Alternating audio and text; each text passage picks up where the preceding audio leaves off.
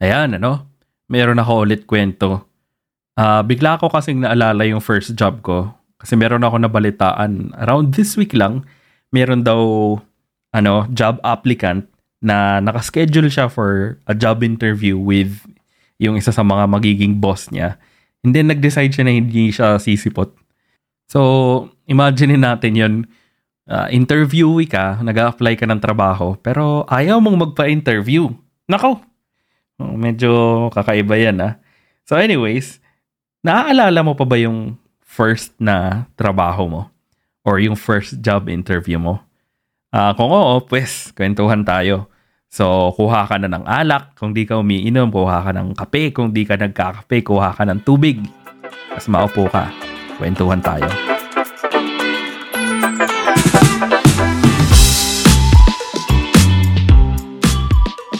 Ayan. Yung isa sa mga pinakaunang naging trabaho ko noon is uh, around my last year of college.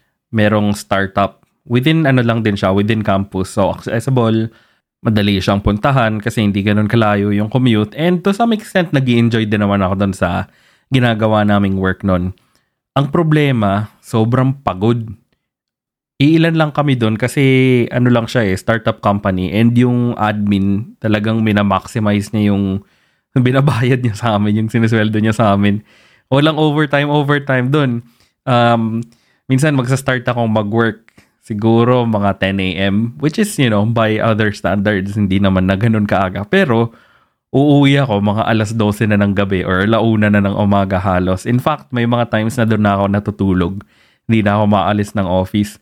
So, trabaho, tas tulog doon, tapos uwi lang for 30 minutes para maligo, magpalit ng damit. Tas doon ako ulit mag-aalmusal, doon ako magla-lunch, doon ako mag-dinner.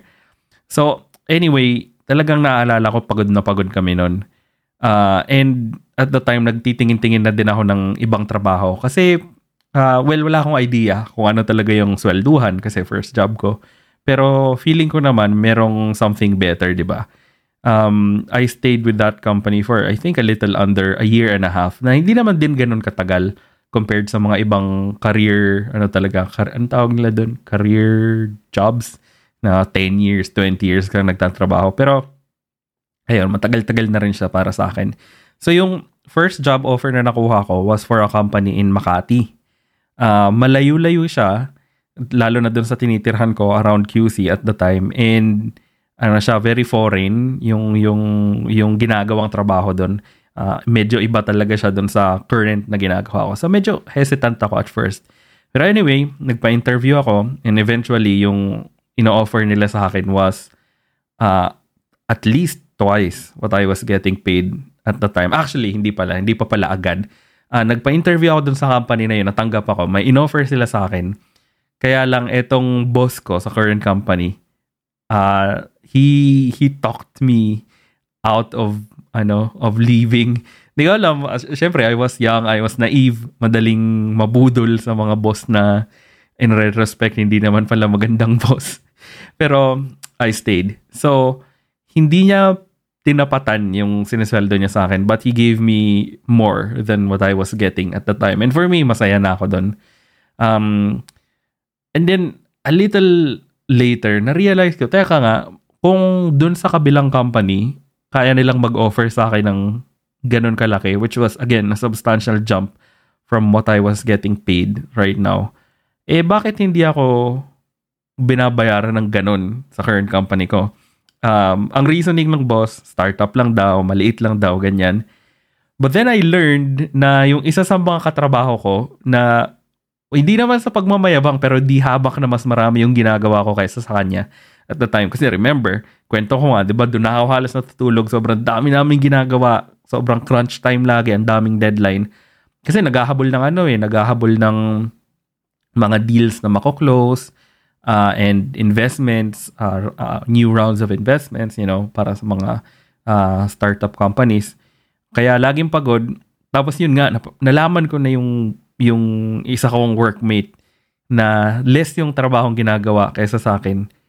Uh, they were getting paid double or more than what I was getting paid at the time. So parang sabi ko, ba't naman ganon, di ba? So kinausap ko yung boss namin ulit Um, sabi ko, baka pwedeng taasan mo din ako. And hulaan nyo anong sabi niya sa akin. Well, predictable naman. Oh, maybe not. Una, sabi niya, binagyan na kita ng raise. Uh, which wasn't a substantial raise. Pero para sa akin, you know, okay na siya at the time. Pero compared to what I could be getting paid, which is way more, you know, uh, alam ko na at the time that I'm worth way more by benchmarking myself against yung isa ko pang workmate. Alam ko dapat pwede pa. Pero ang sagot niya sa akin, eh kasi senior siya mas matanda na siya and mas may experience siya kaysa sa'yo. Which, eh, di ko alam eh. I mean, in terms of seniority, I guess uh, that kind of makes sense. Uh, yung other person was a, a couple of years my senior. Um, but then, yung thinking ko say at the time, hindi ba dapat based on merit? 'Di ba? Kung kung uh, kung ano yung pinapakita mong effort, kung ano yung trabahong pinupush forward mo ngayon or ginagawa mo, kino-contribute mo sa company, hindi ba dapat doon nakabase yung sweldo mo or yung compensation mo? Hindi sa kung mas matagal ka nang nagtatrabaho or nakailang jobs ka na before this. So, you know, that that really didn't sit well with me at the time. So, pinag-isip-isipan ko siya. And after a while, I finally decided, okay, I'll go with that other company anyways after a few months. So, siguro half a year din yung lumipas since then. And then, nagpa-interview ako ulit dun sa other company and natanggap na ako. And then, kinuha ko agad. E di, ang saya ko, di ba? Um, maganda na yung sweldo ko. But, uh, parang I felt like there there were still some trade-offs, right? Kasi every time nalilipat ka ng company, tuwing magre-resign ka and tatanggap ka ng bagong uh, job offer from a different company, laging may ano yan, you, you win something, but you also lose something. Lagi ka kasing, at least ako, baka ikaw, di ka ganito. Pero ako, uh, I always think that the grass is greener on the other side. Di ba? Parang, i-research mo yung other company and yung, yung slice of life, yung konting slice na malalaman mo about them seems so enticing and so much better than what you have right now. So, may mga trade-offs. For example, kailangan pumunta dun sa office every now and then, which was in Makati. Pero yung upside, mostly rework, remote work siya. So, you know, uh, pwedeng sa bahay lang ako. Uh, another trade-off was you don't really get to mingle with your your office mates, which was new for me at the time. Hindi ako marunong mag-remote work. Nasanay ako sa office. And it took me a while to really adjust and acclimate myself to working remotely. So anyways, ganun yung cycle for a few few more jobs after that. May mag-offer sa akin ng a different job, pag-iisipan ko ng uh, matagal kung gusto ko ba talaga, ano ba yung ino-offer nila and willing ba akong i-give up kung ano na yung nakasanayan ko ngayon for that other job and then eventually lilipat ako. Pero na-realize ko merong recurring theme na every time you jump to a new job, kasi isipin mo, in between uh, moving jobs, usually, you've gained a lot more experience and uh, you're a more, uh, well, experienced, but you're also a better employee than you were at your previous job.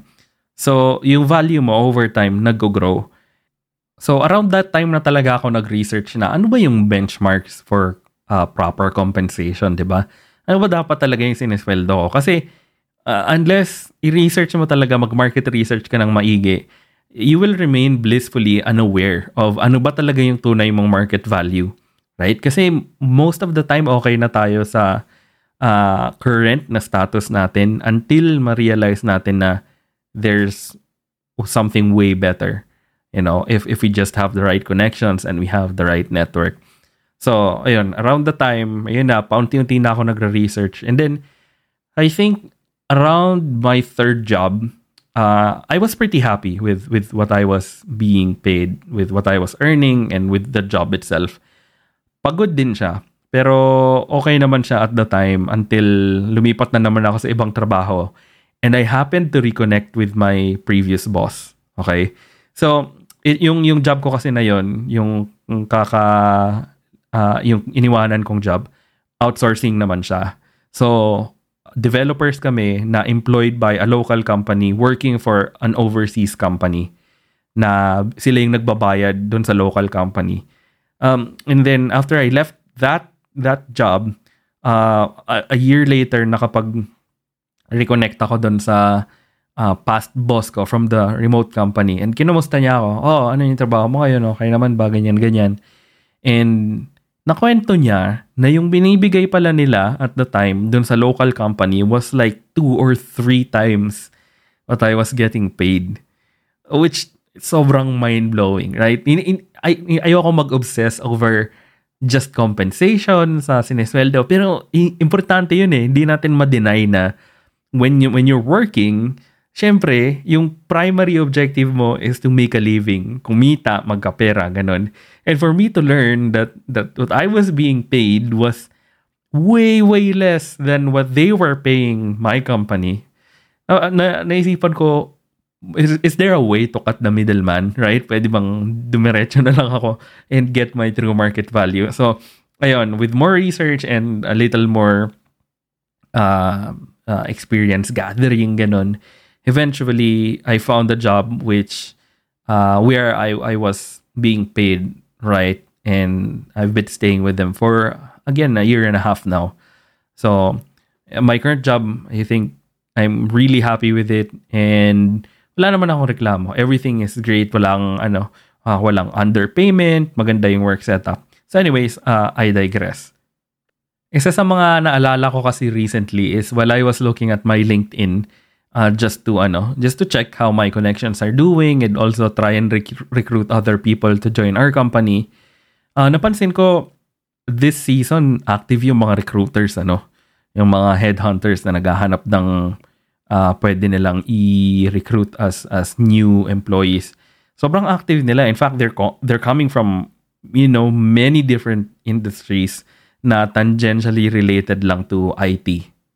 For example, there's the usual bunch of uh, outsourcing na uh, mag-offer sa'yo ng, ng job na quote-unquote competitive, ganun, uh, a very good compensation package and so on.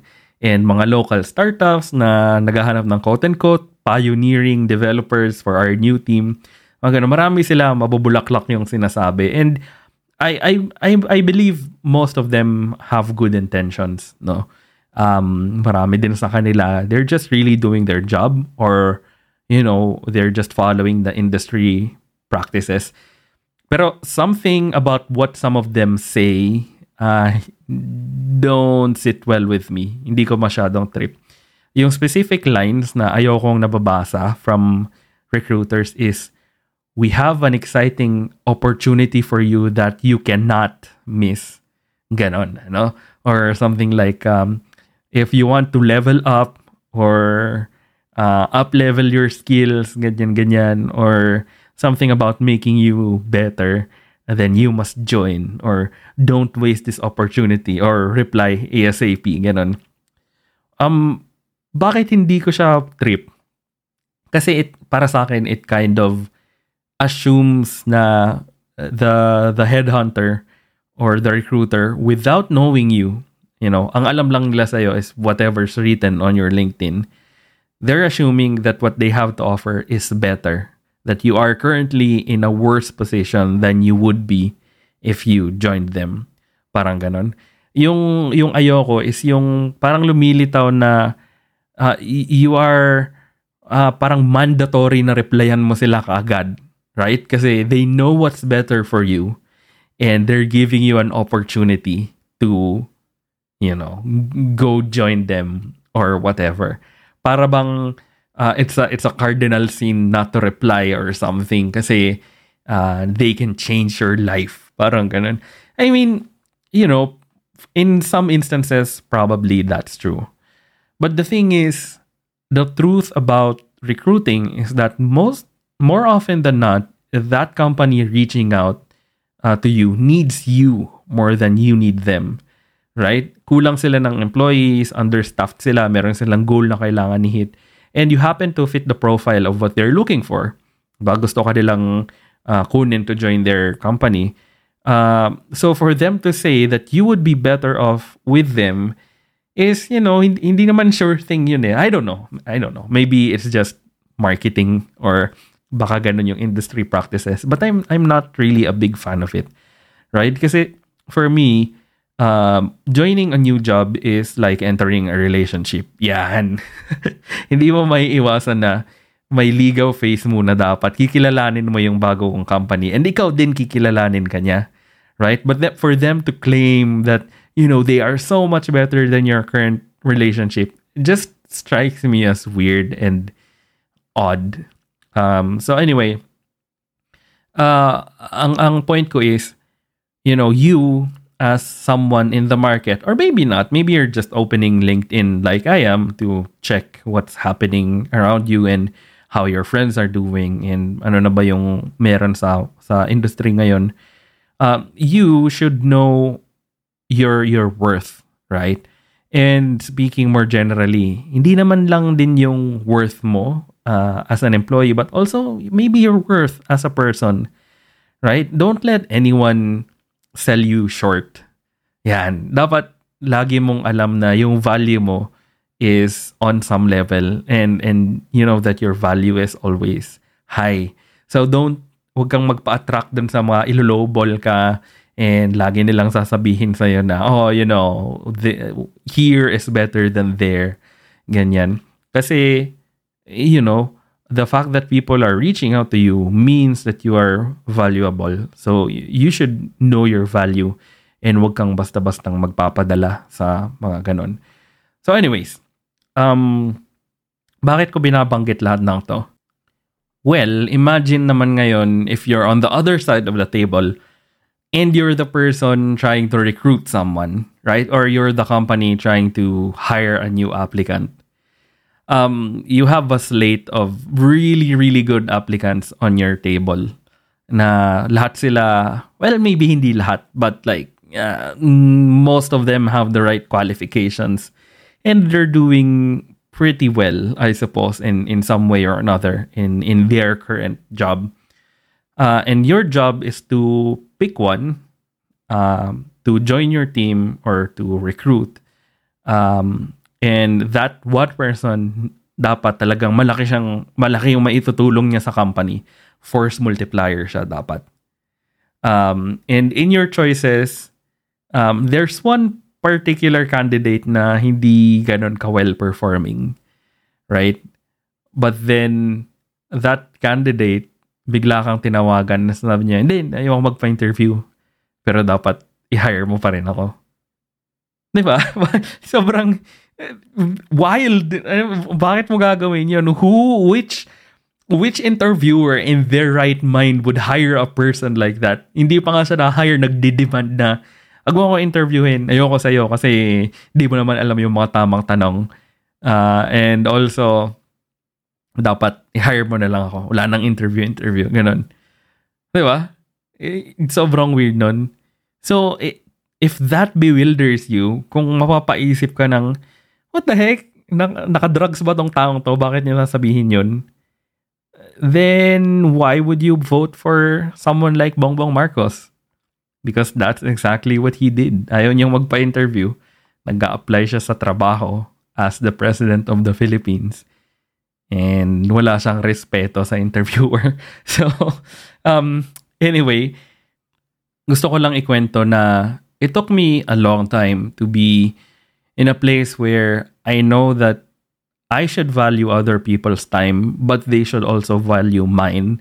So hindi pwedeng diktahan ako ng tao na, hindi, you know, book a meeting with me now or or uh, book an interview with me now. You must uh, join my company or you must uh, interview for my company, ganon.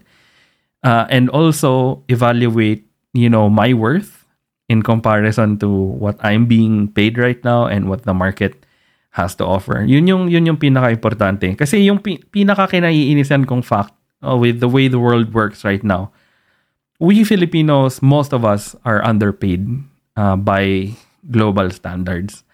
And some companies would try to rationalize by saying, eh, mas mababa naman yung ano eh, yung cost of living dyan sa Pilipinas. Uh, or mas konti naman yung taxes nyo or ewan ko, yung mga bills na kailangan yung bayaran, hindi kasing mahal as compared to say the US, uh, the UK, or some other Western country. But really, no, they're lying if they say that. I mean, okay, there's some truth. Hindi naman sila totally nagsisinungaling. But the actual truth is that a lot of companies, well, hindi ko lalahatin because my current company is not doing this. But a lot of companies, they see the Philippines and a lot of Asian countries as cheap labor. You know, we have the skills and we are so used to being paid less that we are okay to just, you know, keep receiving less. Um, tingin nila hindi nila hindi na magbabago yon. But they're wrong. Um, clearly, if there's anything we've learned about the industry and about the global economy throughout the pandemic is that more and more you know different countries are beginning to equalize. For example ang dami ng job opportunities in a country where there weren't as much before and yung market value natin as Filipinos tumataas na nag-align na sa global uh, uh, ano ba yun? Sa, sa global market kung magkano yung swelduhan dapat. Especially because now, not everyone has to go to an office and bigger companies have learned that. It's way more economical for them na, you know, they just pay for your internet, maybe give you additional stipends and allowance, ganon, instead of uh, having to uh, rent out an office space and put, you know, 10, 20, 30 people there and pay way more. So, yung value natin, thankfully, unti-unti tumataas na. You know, there there's still long ways to go. Marami pa rin local companies that are still stuck in that old way of thinking na uh, mababa yung swelduhan sa Pilipino so hindi naman hindi nila kailangan mag-effort na i-align sa global market. Uh, nga pala, isa sa mga pinaka pet peeve ko with local companies is that they hire foreigners for top positions. Kasi for some reason, they think foreigners are always better than Filipino, which is just wrong. You know, um, siguro 30 years ago, pwede, when the industry uh, as a whole uh, wasn't as advanced as, you know, the industries in different countries. Pero ngayon, ano na tayo eh, tayo mga Pilipino, global talent na tayo eh. Hindi na tayo mga ano lang cheap labor, sweatshop labor, ganun. And for local uh, companies to hire foreigners and prefer foreigners over Filipinos, anong klaseng pag-iisip yan, di ba? Ano yun, neo, neo-colonial mindset na mga kano, mga puti, mas okay kaysa sa atin. Hindi, hindi talaga ako agreeable dyan eh. Um, in fact, sobrang inis na inis ako dun sa mga company na every time merong presentation or press release or merong PR na ipapalabas, laging foreigners yung naka-plaster uh, as their their executives or whatever. I mean, I have nothing against foreigners, right? Um, there's nothing wrong with you know belonging to a different country or being born in a different country. What I find wrong is that when our fil- fellow Filipinos, mga kababayan natin, they prefer foreigners uh, over fellow Filipinos just because they're foreigners and not because of merit, right? In the playing field, kung lahat tayo pantay-pantay, there should be no such bias towards, you know, other people. Uh, kasi lahat naman tayo may skill set. We all have mostly the ability to grow and excel in our fields. So, yung preference of, you know, just having a figurehead that's a foreigner is, ewan ko, ano yun, uh, uh, artifact relic ng makalumang pag-iisip. So, sana ma-outgrow na natin. So, anyway, yun lang muna. Medyo ranty siya. Ewan ko kung may sense yung pinagsasasabi ko throughout this episode. Uh, and mas mahaba na siya by around 10 minutes than my previous one. So, uh, putulin ko na muna dito. Sana as before, nag-enjoy ka. Kung hindi ka man nag-enjoy, at least hindi ka masyadong nabore. And kahit papano, natawa ka naman sa kwentuhan natin ngayong araw and babalik ka para makipagkwentuhan ulit. So, yun lang. Kita kits and kwentuhan tayo ulit.